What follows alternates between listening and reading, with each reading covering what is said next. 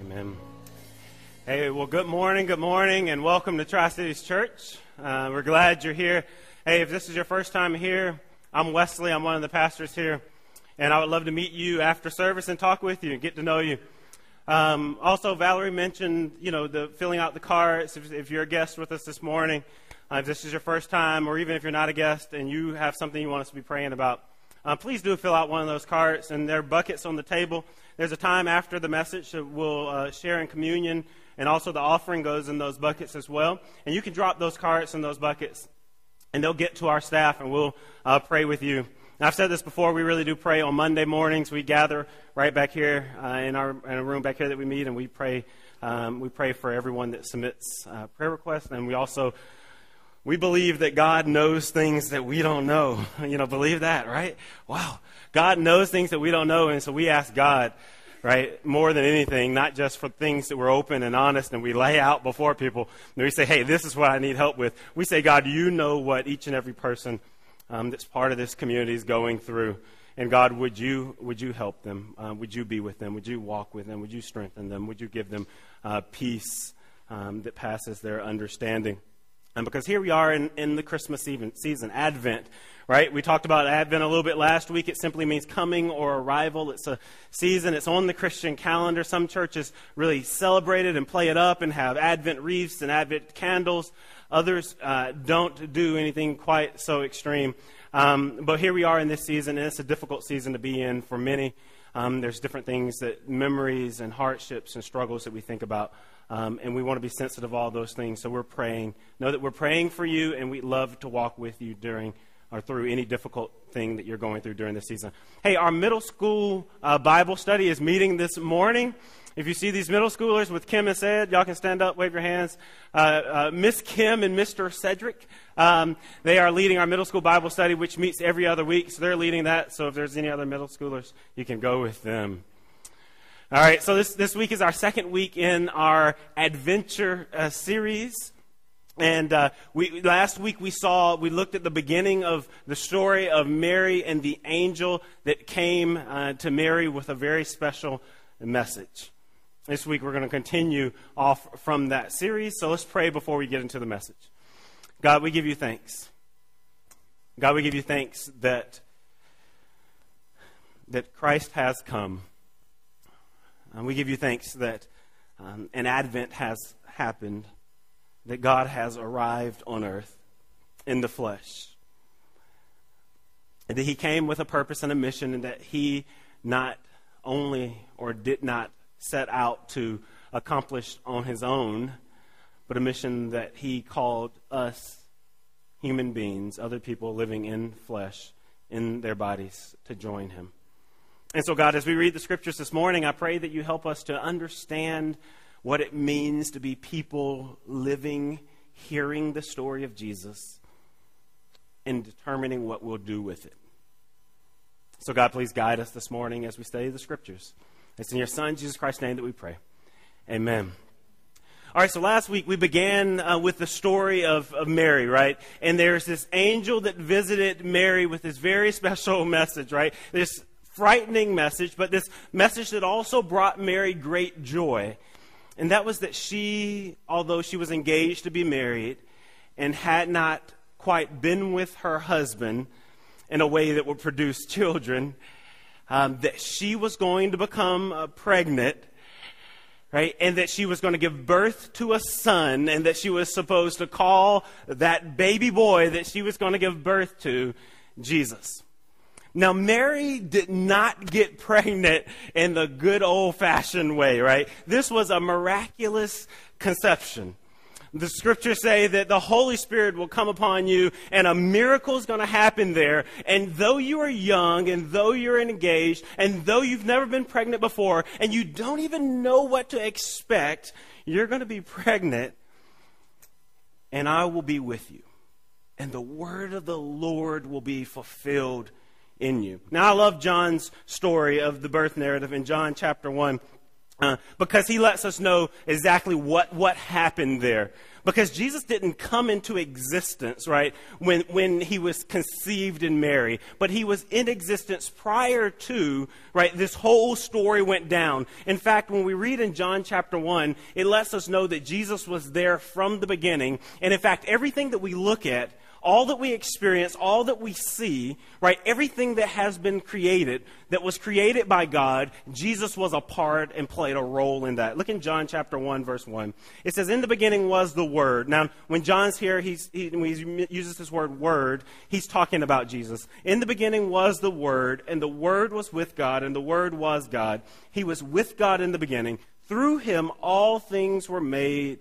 Without him, nothing was made that has been made. And then if you just jump down to verse 14, he says, The Word became flesh and made his dwelling among us. We've seen his glory, the glory of the one and only, who came from the Father, full of grace and truth. And so here we have this Jesus who was there from the beginning, who existed and was involved in the creation of the world, was conceived in Mary. And so Mary, you could say, was giving birth to a very special boy. It was God who chose to enter the world in human flesh, to become like us, to go through many of the same challenges and struggles that we go through.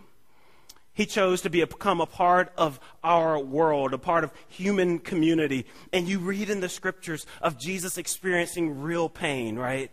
Of Jesus really crying, crying real tears. You read in the, in the scriptures of Jesus going through real life struggles because he was a real man that came through Mary, that entered into this world. Now, I love the book of Matthew. Now, you have these four gospels in the Bible. You have Matthew, Mark, Luke, and John. They begin the New Testament, the second half of the Bible.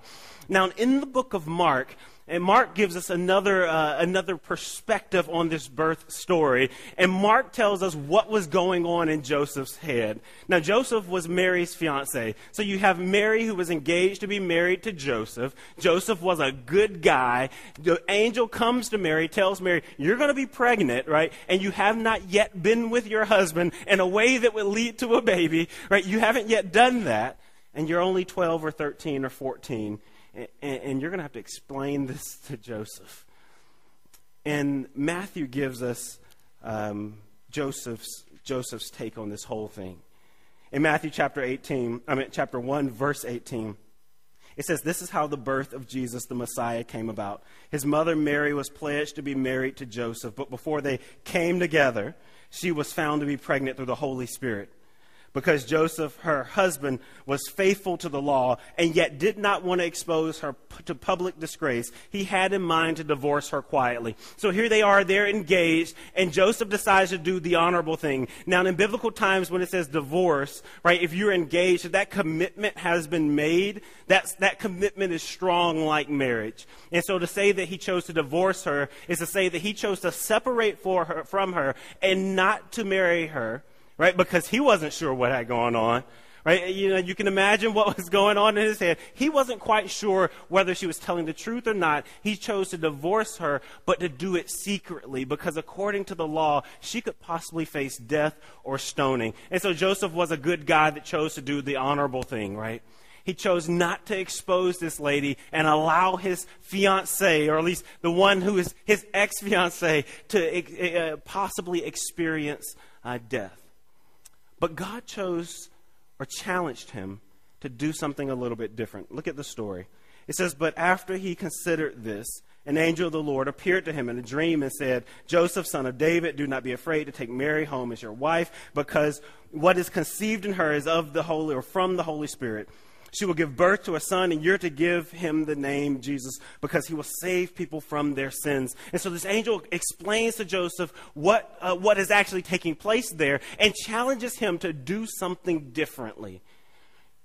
The angel challenges him not to just do what is honorable, not to stop there, but to do what's faithful.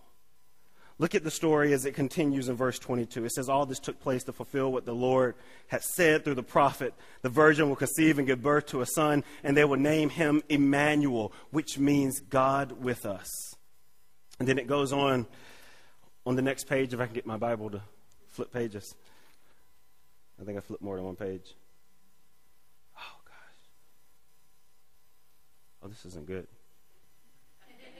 All right, so uh, is there when Joseph woke up, he did what the angel of the Lord had commanded him and took Mary home as his wife. And so we see in the scriptures that Joseph chose to do not just what was honorable, not just a good thing, but he chose to do a godly thing. He chose to live by faith. You know, there are times in our life when we'll have it, uh, our first inclination, our first thought, and it may be a good thing right? It may be an honorable thing. It may be culturally acceptable. It may be even maybe even the people who are around us, our community, our peers, our family may say that's a good thing for you to do.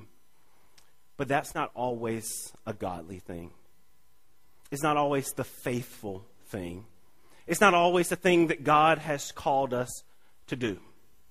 You know, in this life, we have to wrestle with who are we actually following? Are we following our culture and what's culturally acceptable? Are we following our mind and what first comes to mind as being right or wrong? Or are we truly seeking deeply to follow God? To ask God, what is your will for my life? What would you have me to do in this situation? Because Joseph could have done something and none of his friends would have looked down for him because of it. Joseph could have divorced Mary, put her away privately, and no one would have thought bad of him for it. In fact, people would have elevated him and thought very highly for it. But God chose him to do something different. God challenged him to do something different. You know, part of being a follower of Christ is listening to God's, listening for God's challenges to us. This happens often as we're reading the scriptures or if we're going through life. This often happens with a, a, a deep feeling. Maybe it's un, unexplainable that I ought to be doing something different, that I should do this action. A prompting that happens deep down within. Be sensitive to those. Right? If you feel that God is leading you to do something or calling you to do something, be sensitive to that. But also be sensitive to what's your own desire and will that may be wrestling with what God wants you to do. You know, it's difficult to discern what God is calling us to do. I say time and time again, if only God would send an angel like he did for Joseph, like he did for Mary. And often it doesn't happen that way. So be sensitive to what you feel like God is calling you to do and be in the scriptures because it's there often that God speaks to us about what he would have us to do. So Joseph's story reminds us that, yeah, we're to discern and we're to seek and we're to try to understand what God's will is and not just to do what's honorable, not just to do what's good. Because a good thing is not always a godly thing. And so we see in this story, as we pick the story back up in Luke, that Mary and Joseph are now on this adventure together that Joseph decided to take Mary home as his wife, to do life with her, to share his faith journey with her. And now they're on this adventure, and you would think that things would go well for them. But that's not the story, right? Their journey faces more challenges as they proceed. In Luke chapter 2, we'll pick up kind of where our story left off last week. In Luke chapter 2, it says, and it's just these three verses, in those days Caesar Augustus issued a decree that a census should be taken of the entire Roman world. This was the first census to be taken while uh, Quirinius was governor of Syria, and everyone went to their own town to register. And so here you have pregnant Mary, who's pregnant for the first time with this young baby, Joseph, who's decided to accept her. And it would have been nice if they could have settled down in their home, enjoyed life with one another, had the support of their family. But now this guy, Caesar Augustus, who was the Roman emperor, issued this decree. Basically, he said that everyone needed to go to their hometown because there's a census being taken, and you had to go there so that you could be counted. And this made their decision to follow God more challenging. And I don't know if you remember when we moved into this building. Our church, when we started earlier this year, we were meeting weekly in Hapeville. We started January 20th over in Hapeville, and we started meeting weekly there. And we, when we moved into this building in May, we had this series of messages we simply called, uh, I think we simply called it Move. And, and, we were talking about following God, and we looked at the story of Abraham. And, and the, first, the first message was simply that, that God calls us to follow him And then the second message was when we choose to follow God, things will not necessarily go well for you. And this is what Mary was experiencing. She had made the difficult decision to say, I am the Lord's servant. Whatever you have for me, that's what I will do. And now she's finding that in her actual life, in her actual experience, that things are not necessarily going well. Here she is nearing the end of her pregnancy, and she has to travel from Nazareth, where they were living, to Bethlehem, which is about 70 miles. And 70 miles doesn't sound difficult to us, but walking sounds a lot more challenging. And so here they are on foot, Joseph with pregnant Mary nearing the end of her pregnancy, and they're walking to Bethlehem. She couldn't ride a donkey, she couldn't ride a horse because the road would have been too bumpy for that. And here she is walking to Bethlehem. You know, the road to Bethlehem was a road of suffering and sacrifice for Mary and Joseph. It was a hard road. And in fact, God calls us to that road. When we choose to follow God, God never promises that things will be easy. But He promises that He'll be there with us. He promises that we're not walking the road alone. In fact, you could say that the Christian witness, how well we display how good God is and who God is, the Christian witness is, the, is, is fundamentally dependent upon how well we suffer. I love this quote by C.S. Lewis. He says this, I think I actually have it here. It should be on the screen as well. It says, He says, I didn't go to religion to make me happy. I always knew a bottle of port would do that. You could celebrate or uh, uh, uh, insert your favorite drink there, right? Uh, I didn't go to religion to make me happy. I always knew a bottle of port would do that. If you want religion to make you feel really comfortable, I certainly wouldn't recommend Christianity. You see, the road that God calls us to is often a road of sacrifice and a road of suffering. It's not necessarily a, a, a easy road to be on. But our witness as followers of Christ, how well we represent Christ, is fundamentally bound up with, is dependent upon how well we suffer. Because God is calling us to not suffer as those who have yet to place their faith in Christ, because we have a Savior, we have a hope that is different, and therefore we suffer differently. Now, some of you may have seen it on Facebook. Just yesterday, we had a um, memorial service here in the church of this guy by the name of Charles. I don't, I don't recall his last name. I didn't know Charles. And I looked at Stacy this morning, and Stacy was wearing green, just like I'm wearing green. And I said to Stacy, God wants you to come up and tell this story of Charles. Because the one thing that I took away from this memorial service for him was that he had learned how to suffer well. So just listen to Stacy as she shares Charles' story. Truly, you know, there are times when you go, wow, that couldn't just be coincidence, um, how things kind of come together. Uh, our neighbor, uh, uh, in Hapeville, Charles and Rita Carson. And I don't know if you have been around Hapeville events very much, but you might have recognized him. She was little tiny, and he was a little wiry man, and he always had his little hat on. And um, uh, for the past few years, uh, Charles was uh, suffering with uh, cancer and the cancer had affected his speech.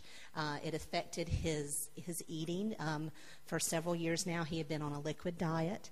Um, Charles physically was enduring a lot, and he was suffering. And we could, you know, from living next to him for for quite a few years, we could tell that it was taking a toll on him physically.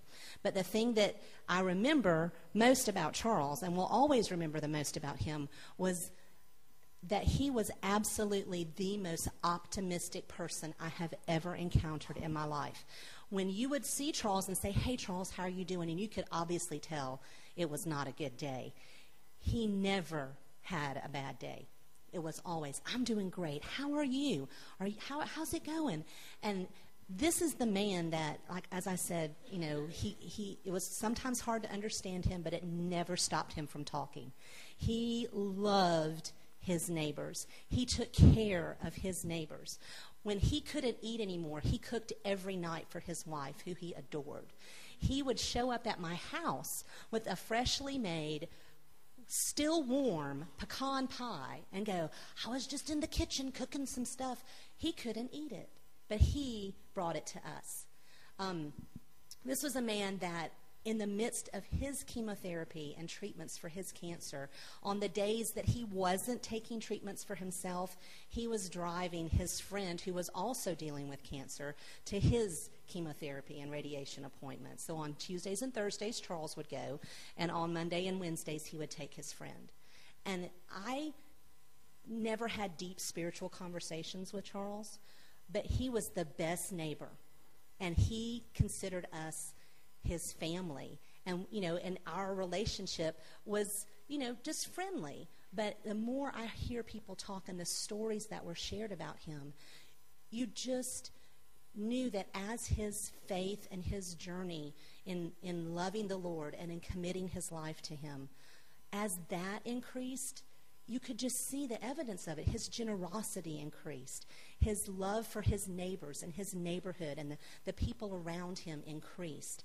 Um, this building was full, and people loved this man, and he will leave a, a hole in our neighborhood because of the, con- of the contact and the influence that he had with people. But to me, one of the most precious things was um, his uh, ongoing desire that the children that are being treated with cancer at Hugh Spalding Hospital would have something to brighten their day. And so he made it his point to bring toys. He would collect toys and take them to Hugh Spalding. And so at his memorial service yesterday, everyone, instead of flowers and instead of donating to Hugh Spalding, they brought toys. And we just laid them all out up here in front just to honor his memory and the things that were really important to him. I do think that the only thing that depressed him as time began to be to draw near for him and he knew that you know, he was in hospice and he wasn't going to be able to come home for Christmas this year. Um, I think the only thing that Rita said that really kind of depressed him was that he wasn't going to get to take the toys himself. But people honored that memory and they'll get a lot of toys at Hugh Spalding for Christmas for the kids this year. But I couldn't believe we were just talking. I'm like, I cannot believe that that's the point that you were making this morning when we just had that experience and sharing that yesterday with our neighbor, um, and just to see him, his life played out that way was just so evident of um, that. It's not always easy, but he he made it look incredibly wonderful the way he lived it out. You know, the reality is that our gospel, uh, the gospel, is lopsided if it only proclaims peace and prosperity and, we- and wellness and health. There's another side of life, right, that we all face and we all go through, and that's a hard road to be on. And Mary and Joseph found themselves on that road because Caesar Augustus issued a decree and she was pregnant and hoping to go through a good, easy pregnancy that every woman that's ever been pregnant has ever hoped for. But she found herself in the midst of pregnancy going through the hardest time in her life. And it was related to what Caesar Augustus did. Now, he didn't do it just against her or to hurt her. And a lot of times there's things that'll happen in this life that aren't directly connected to us and they aren't directly opposed to us and they weren't directed to hurt us or to injure us or to bring us down, but they do. And I think the question is what's our Caesar Augustus? What's that thing that's making our challenge our following God more challenging? What's that thing that's causing us to walk the road to Bethlehem? What's that thing that's testing our faith and making it more difficult to follow God? You know, often our first thing is to, to gripe and complain and to reject that thing as though it doesn't exist. But in reality, when we suffer well, we embrace it, we see that it's there, and we go through it, not as people without hope, but we go through it with the Lord. One of the things that I took away from Charles's service yesterday was that he wasn't a perfect guy, but he was progressing in his faith. And the way I see this story, because I'm, I, you know, I, you know, let's just be transparent. We're we're not all there yet. We wouldn't all suffer and go through chemo and treatment and face the end of our lives in the same way that Charles did. And the message that I heard there was that he hadn't been there all of his life, but that he was progressing to that point. You know, what would happen in our lives if we set that as the point toward which we're progressing? We're saying, I'm not there yet, but this is the point that I've set in my life that I want to be a witness for Christ, and I'm going to do it, and I'm going to do it well. I'm going to learn to suffer well. You know, the scriptures challenge us as followers of Christ for the first century Christians, especially who were facing uh, death and stoning, especially right at the end of the book of Hebrews, chapter 11. You might want to read that passage. It's just an interesting text to read, but it talks about followers of Christ in the first century being sawn in two, right? Being uh, fed to lions, facing death and persecution and stoning because of their faith. And the scripture says they did it well. They suffered well. And in the book of James, it talks again about what it's like to suffer for our faith. In James chapter 1, I'm going to read in verse 2, it says, Consider it pure joy, my brothers and sisters, whenever you face trials of many kind, because you know that the testing of your faith produces perseverance. Let perseverance finish its work so that you may be mature and complete, not lacking anything. And if you jump down just a few verses in verse 12, it said, Blessed is the one who perseveres under trial, because having stood the test, stood the test, that person will receive the crown of life that the Lord has promised to those who love him.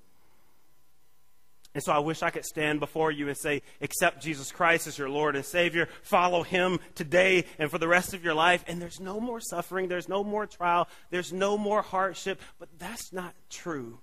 In fact, the gospel wouldn't be good news if the suffering was removed. The gospel would not be good news if the sacrifice was removed. And so there's this story of Jesus that began with suffering and sacrifice and it calls us to a road, a road to Bethlehem that's often filled with suffering and sacrifice. But our Christian witness, our decision to follow Christ, and our witness of Jesus Christ is fundamentally dependent upon how well we suffer. Our, our witness is fundamentally dependent upon how well we suffer. Now, I believe there's two things that we can learn here from this story of Mary. And I'm sure there's even more than two things. And so read this story sometime during this week as we progress through this, this Mary's narrative and on to the birth of Jesus next week. Um, but there's at least two things that we can learn from this story. And the first thing is don't do it alone. Don't do it alone. I want you to see the first thing in Luke chapter 2 that Mary did, or Luke chapter 1 actually, that Mary did when she heard the news that she was pregnant. In verse 38, it says, I'm the Lord's servant. Mary answered, May your word to me be fulfilled. This is when she accepted God's will for her life and said, I'm going to do this because I believe that the Lord's doing it with me. And then look at the, the very next thing she did in verse 39. It says, At that time, Mary got ready and hurried to a town in the hill country of Judea where she entered Zechariah's home and greeted Elizabeth. When Elizabeth heard Mary's greeting, the baby in her, uh, leapt in her womb, and Elizabeth was filled with the Holy Spirit. And then look at it says in verse 56 Mary stayed with Elizabeth for about three months and then returned home. Mary knew that she could not do this alone. Yet she accepted the path that God had chosen for her. She knew that it would be filled with hardship and suffering, and she also knew that it was impossible for her to do it alone. And so she went to Elizabeth's house, whose husband was Zechariah, who was a priest. And so she went to someone who was much more spiritually mature than she was. And she knew that she would do life with them, that they would encourage her, and they would help her on this difficult road that lay ahead. I want to challenge you to ask yourself this question whenever you're in the midst of suffering, whenever you're going through a difficult time Who has God placed in my life that I don't have to do this alone? In fact, it's easy or it's, it's uh, better if we surround ourselves with someone who's more spiritually mature, somebody who's been on the road a lot longer than we have, someone like that intentionally before we face suffering before we face hardship and trial. Because the reality is, God never intended for us to do it alone. You know, our tendency for a lot of us is to bottle it up, to stuff it, to hope that it goes away, to suffer silently, to go through hardship alone. You know, one of the hardest places to be is to be surrounded by people and to feel alone. To be surrounded by a community, to be surrounded by friends, and still be walking a lonely road. And that's not the road that God chose for us to be on. In fact, God knew that Mary would be on that road if it wasn't for Elizabeth. I love even in the story when the angel tells her of God's plan for her life. In verse 36, uh, the, look at what the angel says. It says, Even Elizabeth, your relative, is going to have a child in her old age, and she who is said to be unable to conceive is in her sixth month. And so here, God uh, even sends this angel to Mary that says, There's, this, uh, there's another woman that's just ahead of you in this same journey that you're on. She's pregnant. Go be with her and allow her to help you, to support you, because you were never created to do this alone. And then when she returns home, Joseph had made the decision to take her as his wife. He had fought the temptation to divorce her and put her away secretly. He had fought that temptation, and now they were able to do this journey together. And I challenge you don't do it alone. Find someone that you can talk to. Find someone that you can share your experience with. Find someone that you can um, that can uh, pray for you, that can talk you through it, who can study the scriptures with you, who can believe God with you as you go down this difficult road to Bethlehem because our witness is fundamentally dependent upon how well we suffer. And God didn't give us the strength to suffer alone, but He gave us people who would strengthen us, who would do this journey with us. So, the first thing I want you to see is that Mary didn't do it alone.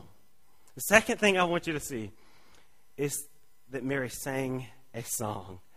So the first thing is don't do it alone. The second one is sing a song. Look at the um, in verse 46. It says, And Mary said, My soul glorifies the Lord, and my spirit rejoices in God my Savior, for he's been mindful of the humble state of his servant. From now on, all generations will call me blessed, for the mighty one has done great things for me. Holy is his name. Listen, that Mary did not sing of her turmoil. Mary did not sing of the suffering that she would go through. She sang a song of joy because she knew God was up to something and that God was doing something in her life and in this world and that her suffering was not suffering in vain. I love what Jamie says, and I think Jamie says that, that Stacy says it to him, and I've learned this from him, and that's that God doesn't waste a thing even our suffering. That God doesn't waste a thing, even our suffering. And that God can even get the glory out of that.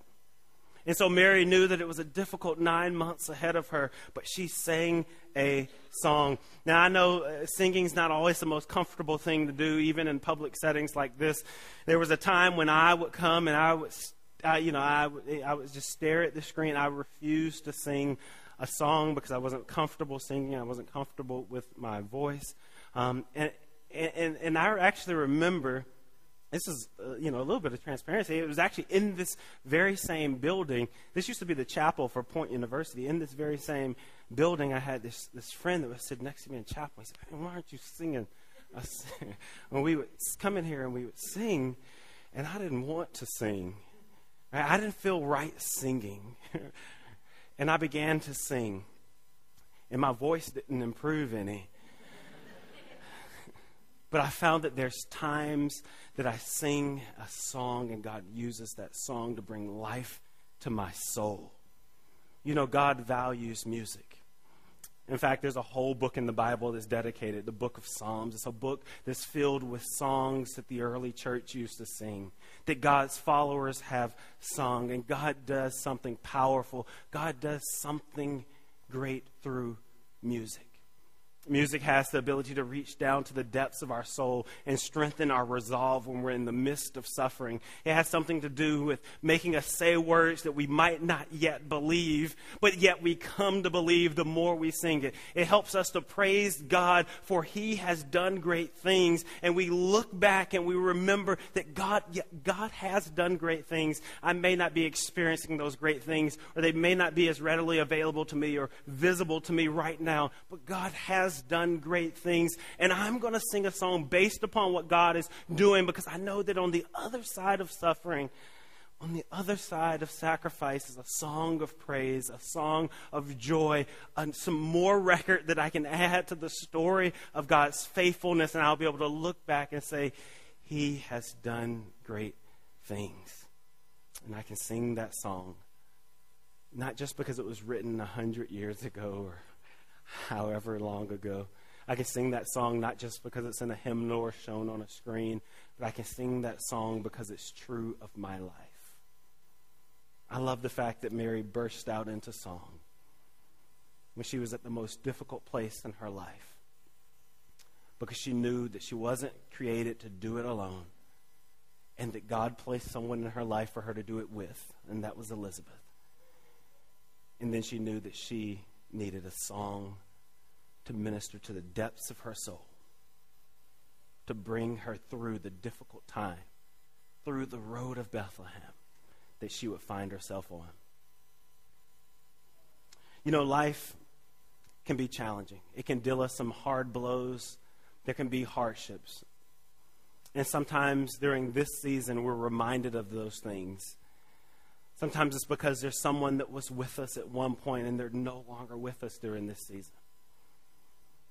Sometimes it's because of hard things in our relationship that we've been through and we don't want to remember them. And you see lights and you see Christmas carols and you watch Christmas movies that are all about joy and cheer. And that may not be the feeling that you're experiencing. The reality is that the season, uh, this season, the Christmas season, Advent, is one of the most difficult times in our lives for many people. That often we're reminded then that we're on the road to Bethlehem and that that road is difficult. But when we gather in places like this, we're reminded that we're not on that road alone and that God created us to do it in community. And we gather in places like this and we sing songs together. And we're reminded that there are songs that minister to the depth of our soul when we're suffering, when we're on the road to Bethlehem. It rejuvenates us and gives us life. Allow that to happen in your life. Let's pray. God, we're thankful this morning that you've that you've called us on this road to Bethlehem. God, it's not an easy road to be on, and we would like for things to go well for us when we choose to follow you.